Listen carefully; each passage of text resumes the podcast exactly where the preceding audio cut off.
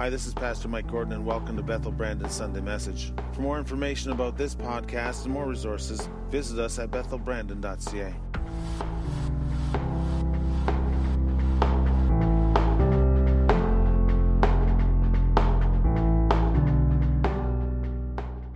Good morning, everyone, or almost good afternoon. I'm so glad that you are here, kind of enduring this heat wave. Thank you very much, Maria and worship team. Um, hey, good news is on the horizon. This is our second last in person, uh, or sorry, our second last drive in service, and hopefully we'll be able to get ourselves inside over the next couple of weeks. And so I'm excited about that. So eh, if you're getting too warm, feel free to start your car up so you can stay cool as far as that is concerned. And hey, there is a light at the end of the tunnel in terms of uh, COVID 19 and social distancing and things like that. You can even see in the sports world, uh, if you're watching uh, any of the sporting events, that in the States, a lot of the stadiums are just jam packed with people. And so we're kind of looking forward to that, right? Amen? So, um, and having said that, you may not realize this, but the Olympics are happening I think, in a week or a week and a half. And uh, that's always kind of an interesting thing to do. I, I find it interesting as, uh, as we get talking about the Olympics. And uh, hey, maybe online as you're, you're, you're watching this, you can talk about perhaps some of the best, uh, the, your most favorite sports in the Summer Olympics. And, the, and it's, it's kind of interesting. Now, I have used this. I've used this illustration before, and, and so for those of you who, who uh, have seen it before, then my apologies for that. And I wanted to talk about something I shared this, uh, something similar to this message a couple of years ago, but it seems to have a new meaning, and I wanted to kind of um, speak again on the, the, topic. And what happens is, despite the fact that there is the uh, Olympics which are taking place and all these and the stories that are behind it, but sometimes there happens to be um, hard feelings that happen because, hey, sometimes people just don't get the credit that they deserve. Have you ever realized that?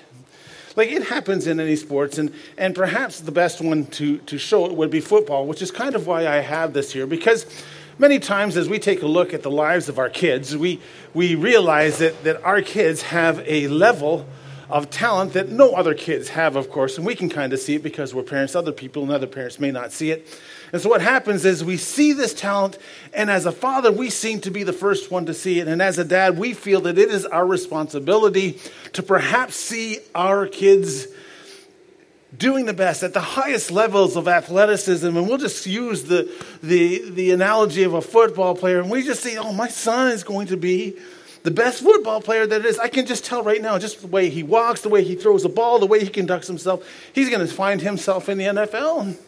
And so it is my job as a father to make sure that he makes it to that elite state. And so what I do is I buy him a football, and when I buy him the football, I say, you know, you got to have the fingers on the laces if you're going to throw a perfect spiral, and if and if you're going to catch the ball, you got to catch the ball with your hands. You can't catch the ball with your body because then you fumble it that way. And then I go in and begin to talk about the fact that when you tackle a person, you kind of have to tackle him and, and keep an eye on his core because if you're not looking at the core, he's going to deke you out. And you go into the fact that you need to be able to read a blitz and you, you need to know the difference between an I formation and a Y formation and a, D, uh, a nickel uh, and a dime defense. And, and if the re- wide receiver, if he's kind of going in one direction, you not only got to keep an eye on them, but you got to look at the way the other running backs and the other receivers are leaning because you're going to be able to know exactly what's going on. And so you take a look, and if they fall down, you bring them up and you dust them down, and you remind them of the fact that that dirt on their uniform and that blood on their uniform and that sweat on their uniform, that's a trophy. And you remind them of the fact that those people who have clean uniforms are usually the ones who are sitting on the bench. You don't want to be sitting on the bench. And as they get better, you take them to camps that, that are run by uh, Jerry Rice and Joe Montana, and, and uh, you remind them of the fact that a, a kicker is not really a football player, but somebody who just got kicked off the soccer team. And so what happens is your child becomes wonderful football players. As a matter of fact, they make it to the NFL or the CFL, and they make it to the Grey Cup or they make it to the Super Bowl. And by sheer guidance of God, what happens is the pass is thrown into the end zone, and your child catches the ball with no time left, winning the football game. And they take that ball and they spike it down. Don't hit the camera. Okay. They spike that ball down and they look at that camera, and two words come out of their mouth, and it is this Hi, Mom.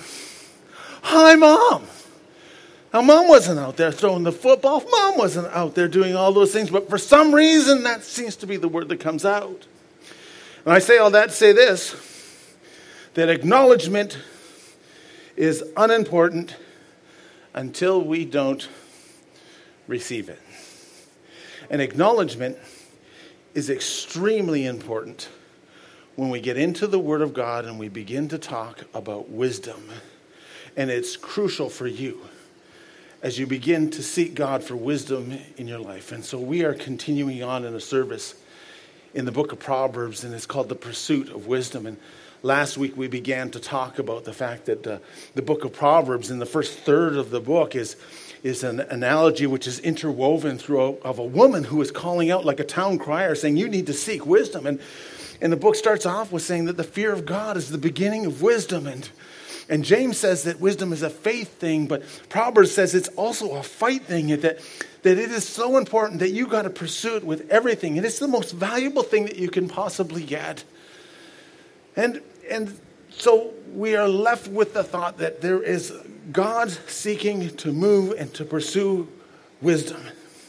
And wisdom is wisdom is an important thing. And the thing is, wisdom is not um, Wisdom is not necessarily knowing Jesus, uh, but the wisest thing you can do is to know Jesus because there is a conventional wisdom that we get from, from learning and from reading and from making mistakes and from watching other people's mistakes and for having a perception of life. And that is a wonderful thing to have, and you do everything you can to gain wisdom in that way, and you get everything you can to, to get wisdom in that manner. But the Word of God seems to say that if you passionately follow Jesus, if you know Him, that there is an element of wisdom that can only be given by the God of the universe, who is not only all knowing, but knows the past, the present, and the future. And God wants you to strive for that wisdom. And I believe that God is calling us to live and operate our lives in a scope that is beyond our ability, and He's willing to give us the wisdom that is necessary for us to be able um, to, to continue in that. Wisdom is calling. The question we have to ask ourselves is are we answering? And I need this wisdom. As a pastor, I need this wisdom. If you're a business owner, I think you need this wisdom. If you're here and you have children, they're away from God you need that wisdom. You may have children who are, are challenged or, you know, there's, there's perhaps issues that are taking place. You're not too sure how to deal with it. You need wisdom. You need the wisdom of God. Or maybe you're here and, and uh, you're entering the retirement years and you're saying, I'm not too sure how to, how to navigate through this. Or maybe you're a student about to go to school and you're in your last year and you're saying, God, I don't, I don't know. We, it's not going to be one time in your life where you are not going to need wisdom. And as I talked about wisdom uh, last week, there were a number of people who came afterwards and said, Hey, can you pray for me? I just started a business and, and I need that. You pray for me? I don't know exactly how to deal with my kids. Can you pray for me? And so we're going to pray for it again. We're going to trust that God is going to move uh, and minister. But if you have, if you have your Bibles, I'm going to talk about perhaps the most famous passage of scripture in the book of Proverbs. It's found in Proverbs chapter 3, um, verses 5 and 6. When I was in Bible college, I had a, a Bible scripture kind of attached to my yearbook, and this was it. And I would imagine if you have been a Christian for any length of time, you know this passage of scripture. And I'm going to dedicate two weeks to it. Uh, but I want to talk about what is called the acknowledgement factor. And it says in Proverbs chapter 3, verses 5 and 6 Trust in the Lord with all of your heart, lean not on your own understanding. In all your ways, acknowledge him, and he will direct your paths. You've probably heard that. You've probably applied it. You've probably prayed it out many times. And it's kind of a, a simple passage of scripture, just kind of four elements, isn't there? Trust, lean not, acknowledge, and then seek his direction. It's easy. And all I would like to do is emphasize one of those points and to find out a little bit deeper what exactly it's talking about. And is this what does it mean to acknowledge God? What does it look like? Why is acknowledgement so important? Because acknowledgement is linked to life worship. The literal term for acknowledgement is to know. Acknowledgement, it is actually in the word.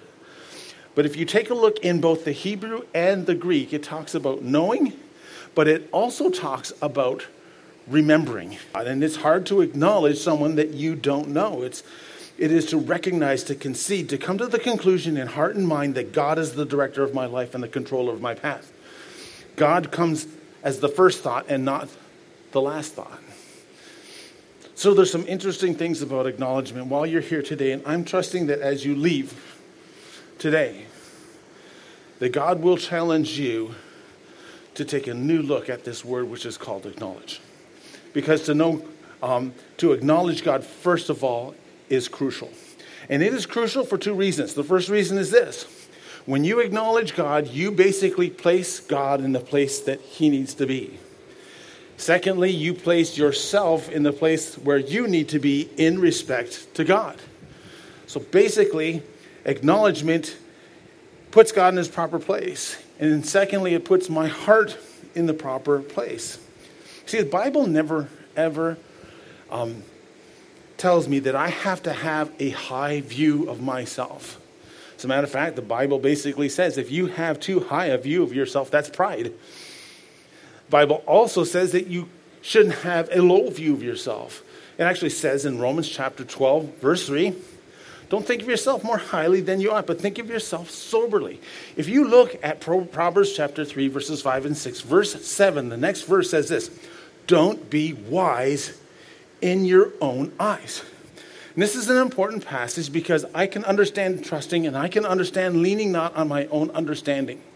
But I think in our lives, if we are going to fade in this particular passage of Scripture, it is in this, in all my ways, to acknowledge Him. That's kind of where we kind of fade, isn't it? To acknowledge God is to have God as the north continually on our compass. So as you're guiding your way through life, God will always be the north point. It is life worship, it is focused recognition. Worship is a lot more than singing songs, isn't it? If worship to you, worship becomes more about yourself than it does God. And so it's more than that. It is, it is recognizing God for who he is. I remember listening to an author in a book, and he said he was talking to a, a young lady, and this lady was saying, You know, I'm thinking of finding another person, another partner in my life because I don't think that my husband that I have now is not, is not satisfying me and he's not meeting the, the need for intimacy in my life. And, and she goes into the fact that she is pursuing other relationships other than her husband. And, and later on in the conversation, she talks about her spirituality. She talks about the fact that she spends an hour uh, every morning with the Father. And, and so this kind of piqued the interest of the person who was writing the book, and he said, he says, You know, in your meetings with the Father, do any moral issues come up that might influence this pending decision about leaving your husband? And she says, Hold on a second here. You know, I don't think you have it right here. It says, The Father and I are into relationship, not morality. But the thing that she realizes is that when we truly worship and know God, God is the center of the universe and not ourselves. It is crucial to acknowledge God because you realize who God is. And when I worship, I open my eyes to the strength and the glory of God, and I surrender myself to the ones in control who knows what's best for me and who nothing is impossible. You know, if I were to ever win an award, I I would imagine ultimately what I would do is I would be so thankful and gracious for those people who had nominated me for this award, and I would go into the fact that there were individuals and there were people in my life who made this accolade possible.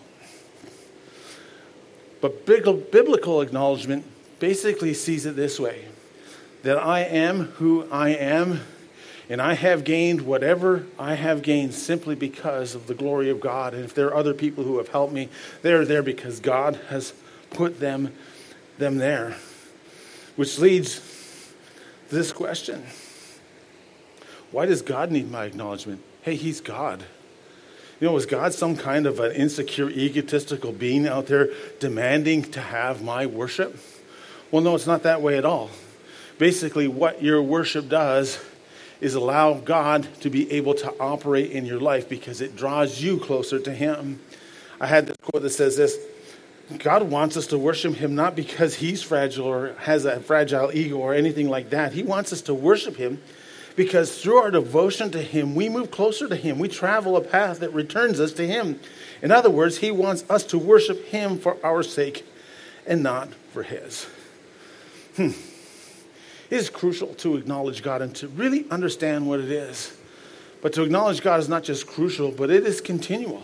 It says, in all of your ways, in everything that you do. And you will have to acknowledge God today, but there's going to be things tomorrow that He is going to call on you to acknowledge Him. Acknowledgement never, ever stop in all of your ways. Everything that you do, everything that goes on, God wants you to acknowledge Him. And here's the thing consider this that God will always operate in a level of newness. I've heard people say, well, gee, if I'm going to be in heaven for 10 million years, you know, after 10 million years, I'm thinking I'm going to probably be born. But that's not the nature of God. God is continually creating things new. And if God is creating things new, we are continually going to be in a state of acknowledging God for who he is. It says in Revelation chapter 21, verse 5 Behold, I make all things new. Lamentations 3 22, 23. The steadfast love of the Lord never ceases, his mercies never draw to an end. They are new every morning. God is continually creating new, and so there's a continual need for acknowledgement to God. 2 Corinthians 5:17. If any man create, be, leads me to the conclusion that if faith is not refreshing or exciting, it's not God's fault. See, what happens is we want to hold on to the predictable. We want to hold on to what He did yesterday. Because if I can hold on to what God did yesterday, I can kind of control it. But if God is continually working and doing something new, then all of a sudden I have to trust in the fact that there's a God who knows what's best for me. Not only is it crucial, it is something which is continual. And if you look at anyone who begins to waffle in their walk with God, is because they have forgotten to acknowledge who He really is. It's important. It's important because it's crucial, it is continual. But here's the other one because most of you have listened to sermons on this message, on this particular passage many times. Not only is it crucial, not only is it continual, but it is concrete. I believe that when we are to acknowledge God, there is something that we have to usually physically do, or at least something that we need to symbolically do to remember the act. Just take a look at Scripture. Jacob has a dream of a ladder going to heaven. What does he do? He builds an altar. I don't want to forget this time. I don't want to forget what God has done in my life. What are the things that Jesus and, and, and God tells us not to forget? Well, in the Old Testament, um, it was Passover. In the New Testament is communion. Why? Because they symbolize events which talk about the power and the grace and the love of God.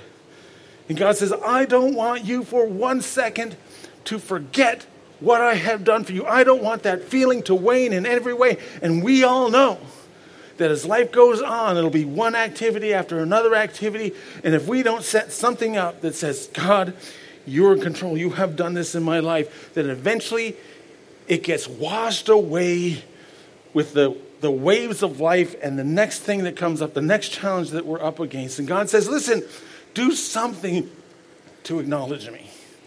Something that will help you to continue to remember what is going on. And that's why they said, teach your, Jew, teach your children to, to, to know these things. And and all the things that happen. This is why we have a number of the creeds that have been created throughout history the Apostles' Creed, the Nicene Creed. Well, these are statements that are so fundamental to our faith, they're so important that they can't be changed. They are something which is absolutely new and necessary for us to have. That they are statements of acknowledgement that God has. And so the question is, what do I do? What does the scripture actually tell me to do to acknowledge God? To somehow keep it. Something that has to be purposeful. You know, not just in my mind, but let it go from my mind to my mouth, and from my mouth to my manners, and from my manners to my methods. That says, I am going to give God my life worship.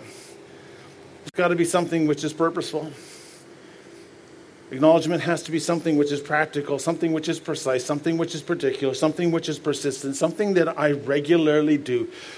Acknowledgement needs to be that golden thread that is weaved throughout your life so that you never ever forget the goodness of God. I remember uh, when I was here 25 years ago as uh, the youth pastor that there were certain times and certain challenges that required me to just go and pray in the chapel. And, and I remember I just getting into the habit of taking my shoes off, that as soon as I went into the chapel and I began to pray, the first thing I did was take my shoes off. You say, well, that's not really hygienical or whatever. Well, here's the thing every time I took my shoes off, it was my way of saying, okay, God, you are Lord the ground that I'm going to be walking on and what I'm going to be doing is a holy work.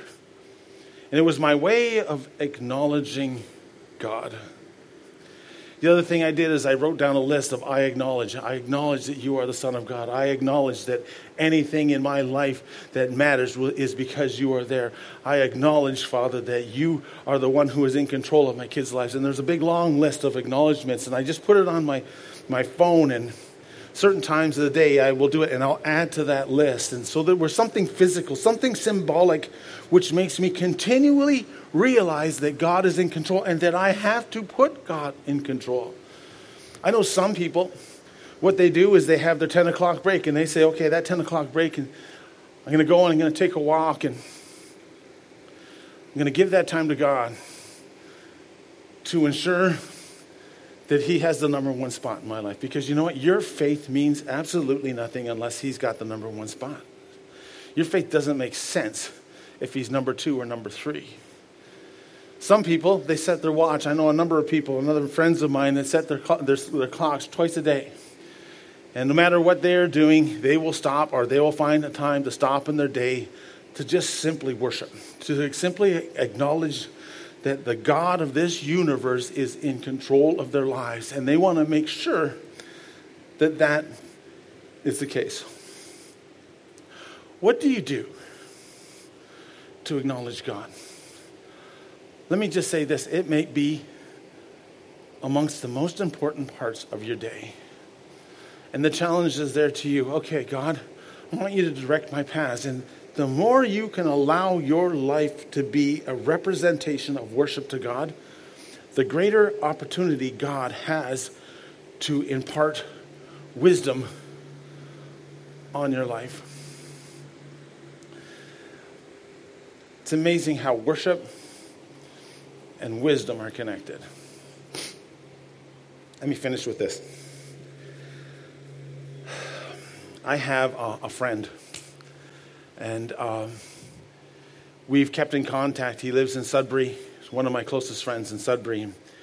And uh, he went for, uh, he had an irregular heartbeat, and they said there's just something, uh, we got a, a, routine surgery that we have to do. We have to go to Toronto, drive the four hours to Toronto to do it. And he said, he said it went well, but something went wrong there, and they weren't too sure exactly what it is. They kind of had to stop my heart for a little while in order to be able to make whatever changes that were there. And he said everything seems fine.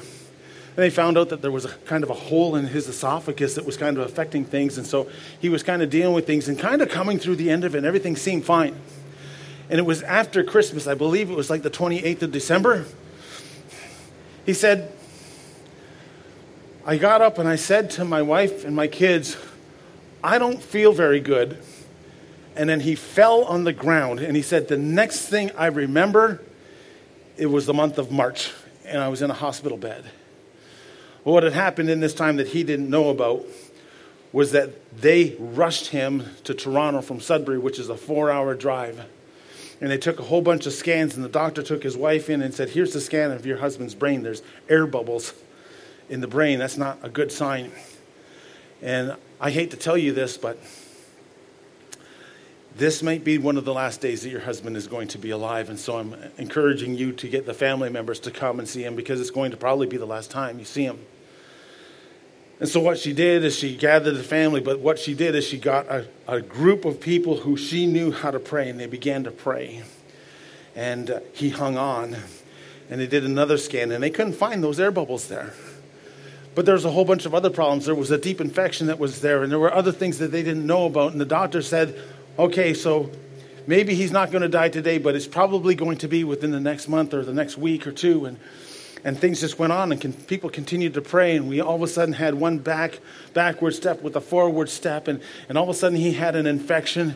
And i remember reading these things and just thinking to myself poor dave i don't know if he's even going to make it. And then all of a sudden one day it said praise the lord the infection is gone and so we had to put a hole in his esophagus because they need to clean out all of the infection that is left over there. But it looks like they're probably going to see things, and but we don't know what's going to happen. He's got months and months and months of therapy. We don't think. The doctors are basically saying, he is not going to be the same person. Be prepared with the fact that there's going to be a lifelong therapy which is going to be in his life. And so we just kept on praying. Two weeks they're saying everything is looking great, and we're just so thankful for God for everything that He has done. And they had a, I guess, a drive-by parade as he sat in his, his lawn. And, and of course, I can't drive to Sudbury. That's kind of a long drive. So what I did is I waited a week, and I called him. I think it was Tuesday. I called him. And he was so happy to hear from me. And he said, You know what? I have recovered all of my faculties. There is no repercussions of it. I have all of my bearings. I have all of my mental ability. All I have right now is I have is a bit of a lisp and my right hand is still a little bit weak, but the doctors are saying that within the next month that will all go because the muscle from the, the tracheotomy has to be strengthened. And so I'm going to lose the lisp, and, and my hand's getting stronger. And I'm thinking of going back to work in, in the end of August, which he probably won't. And he said, I'm just so thankful for God. And, and I remember sitting there for an hour having him talk my ear off to my delight. One of my best friends seeing this miracle which is taking place where the doctors had given up on a number of times, and this is the last, and, and here he is talking to me and, and articulating things the way he used to. And he stops at the end and he says this to me. He says, after going through all of this, there's two things that continually race through my mind. the first one is this why? So, why am I the one that is favored when I know so many other people who have gone to go through the other and have not seen the same results that I have? For some reason, God has allowed me to come back 100%. And the other thing that he said is this He says, I don't know what to do. So what do I do? How do I how do I say thanks? How do I how do I operate my life when I realize that the next 30 years of my life are 30 years that maybe should have never happened? And I don't know if he was really understanding the ramifications of what he was saying, but as I listened to him, I realized that what he was talking about was acknowledgement. I say thanks to a God who has done so much for me when I didn't even deserve it? And you know what? We're not too far from Dave. Oh, no, we may not have been in the hospital and been in a coma for two and a half or three months, whatever the case was. But God did save you. It is impossible for you to get into heaven by yourself. You may think you can do it by all your good works, but you can't. The only reason that you get into heaven is because of God and God alone, who came and died on a cross for you so that you can have life. And you sit in your car, or you sit in your apartment, or you sit online as you're talking about this because there is a God who created the universe, who saw your plight, sent his son to die on a cross for you. And you are left here to say two things. Why me, God? What is it that I have? that you would come and save me. And the second one, hopefully, is this. So, how do I let my life represent what you have done for me? Trust in the Lord with all your heart. Lean not on your own understanding. In all your ways, acknowledge Him, know Him, and remember. And the most important thing you can do is make your life an element of worship so that He can direct your path. So Father, I just pray that you will minister to each and every person who's hearing. And they might be here listening to this sermon uh, in the comfort of hopefully a cool, air conditioned car. Maybe there's some people who are um, in the apartments, maybe sitting in their lawn chair just outside of their apartment listening, maybe on the radio. Maybe there's people who are on live stream and God is speaking to their heart. I pray that you move. There might be some people who are, are, are listening in the apartment and say, Well, I, I, don't even plan on ever coming to this church. And uh, hey, I serve a, a, different religion and, and I really don't care what you do. I'm going to pray for wisdom for you no matter what, whether you ever come to this church or not, whether you ever find yourself in, the, in church or not. I'm going to pray that God is going to give you wisdom for whatever you are going through. But for that person who needs wisdom at work, for that person who needs wisdom with their family, for that person who needs wisdom just with direction, for that person who needs help with whatever situation I can't even describe to you. Father, I pray that you move. But in God, in that time, Father, I pray that we will acknowledge you, and not just this time, but every single day, every single moment, every single circumstance, every single day where your mercy is new every morning and you operate continually in my life. God, I pray that you move. God, I pray that you do something special. Lord, we are going to go through a time in post COVID where there is not a, a, a, notebook that is going to tell us what to do. And what we need is wisdom on a new level. What we need is a God wisdom. We need a wisdom from a God who not only knows the past, but the present and the future. And we submit to that God right now, asking God that you will move. And for those people who don't know Jesus, I pray, Lord, that they will come to a point where they accept you as Lord and Savior and give you everything. So, Lord, have your way. Bless and minister to all of us. Let us have a nice, safe, cool day today. And Lord, continue to be with us, Father, as we serve you. In Jesus' name we pray. Amen. Amen. Thank you for taking the time to listen. Let's continue the conversation online. Visit us at bethelbrandon.ca or follow us on Facebook.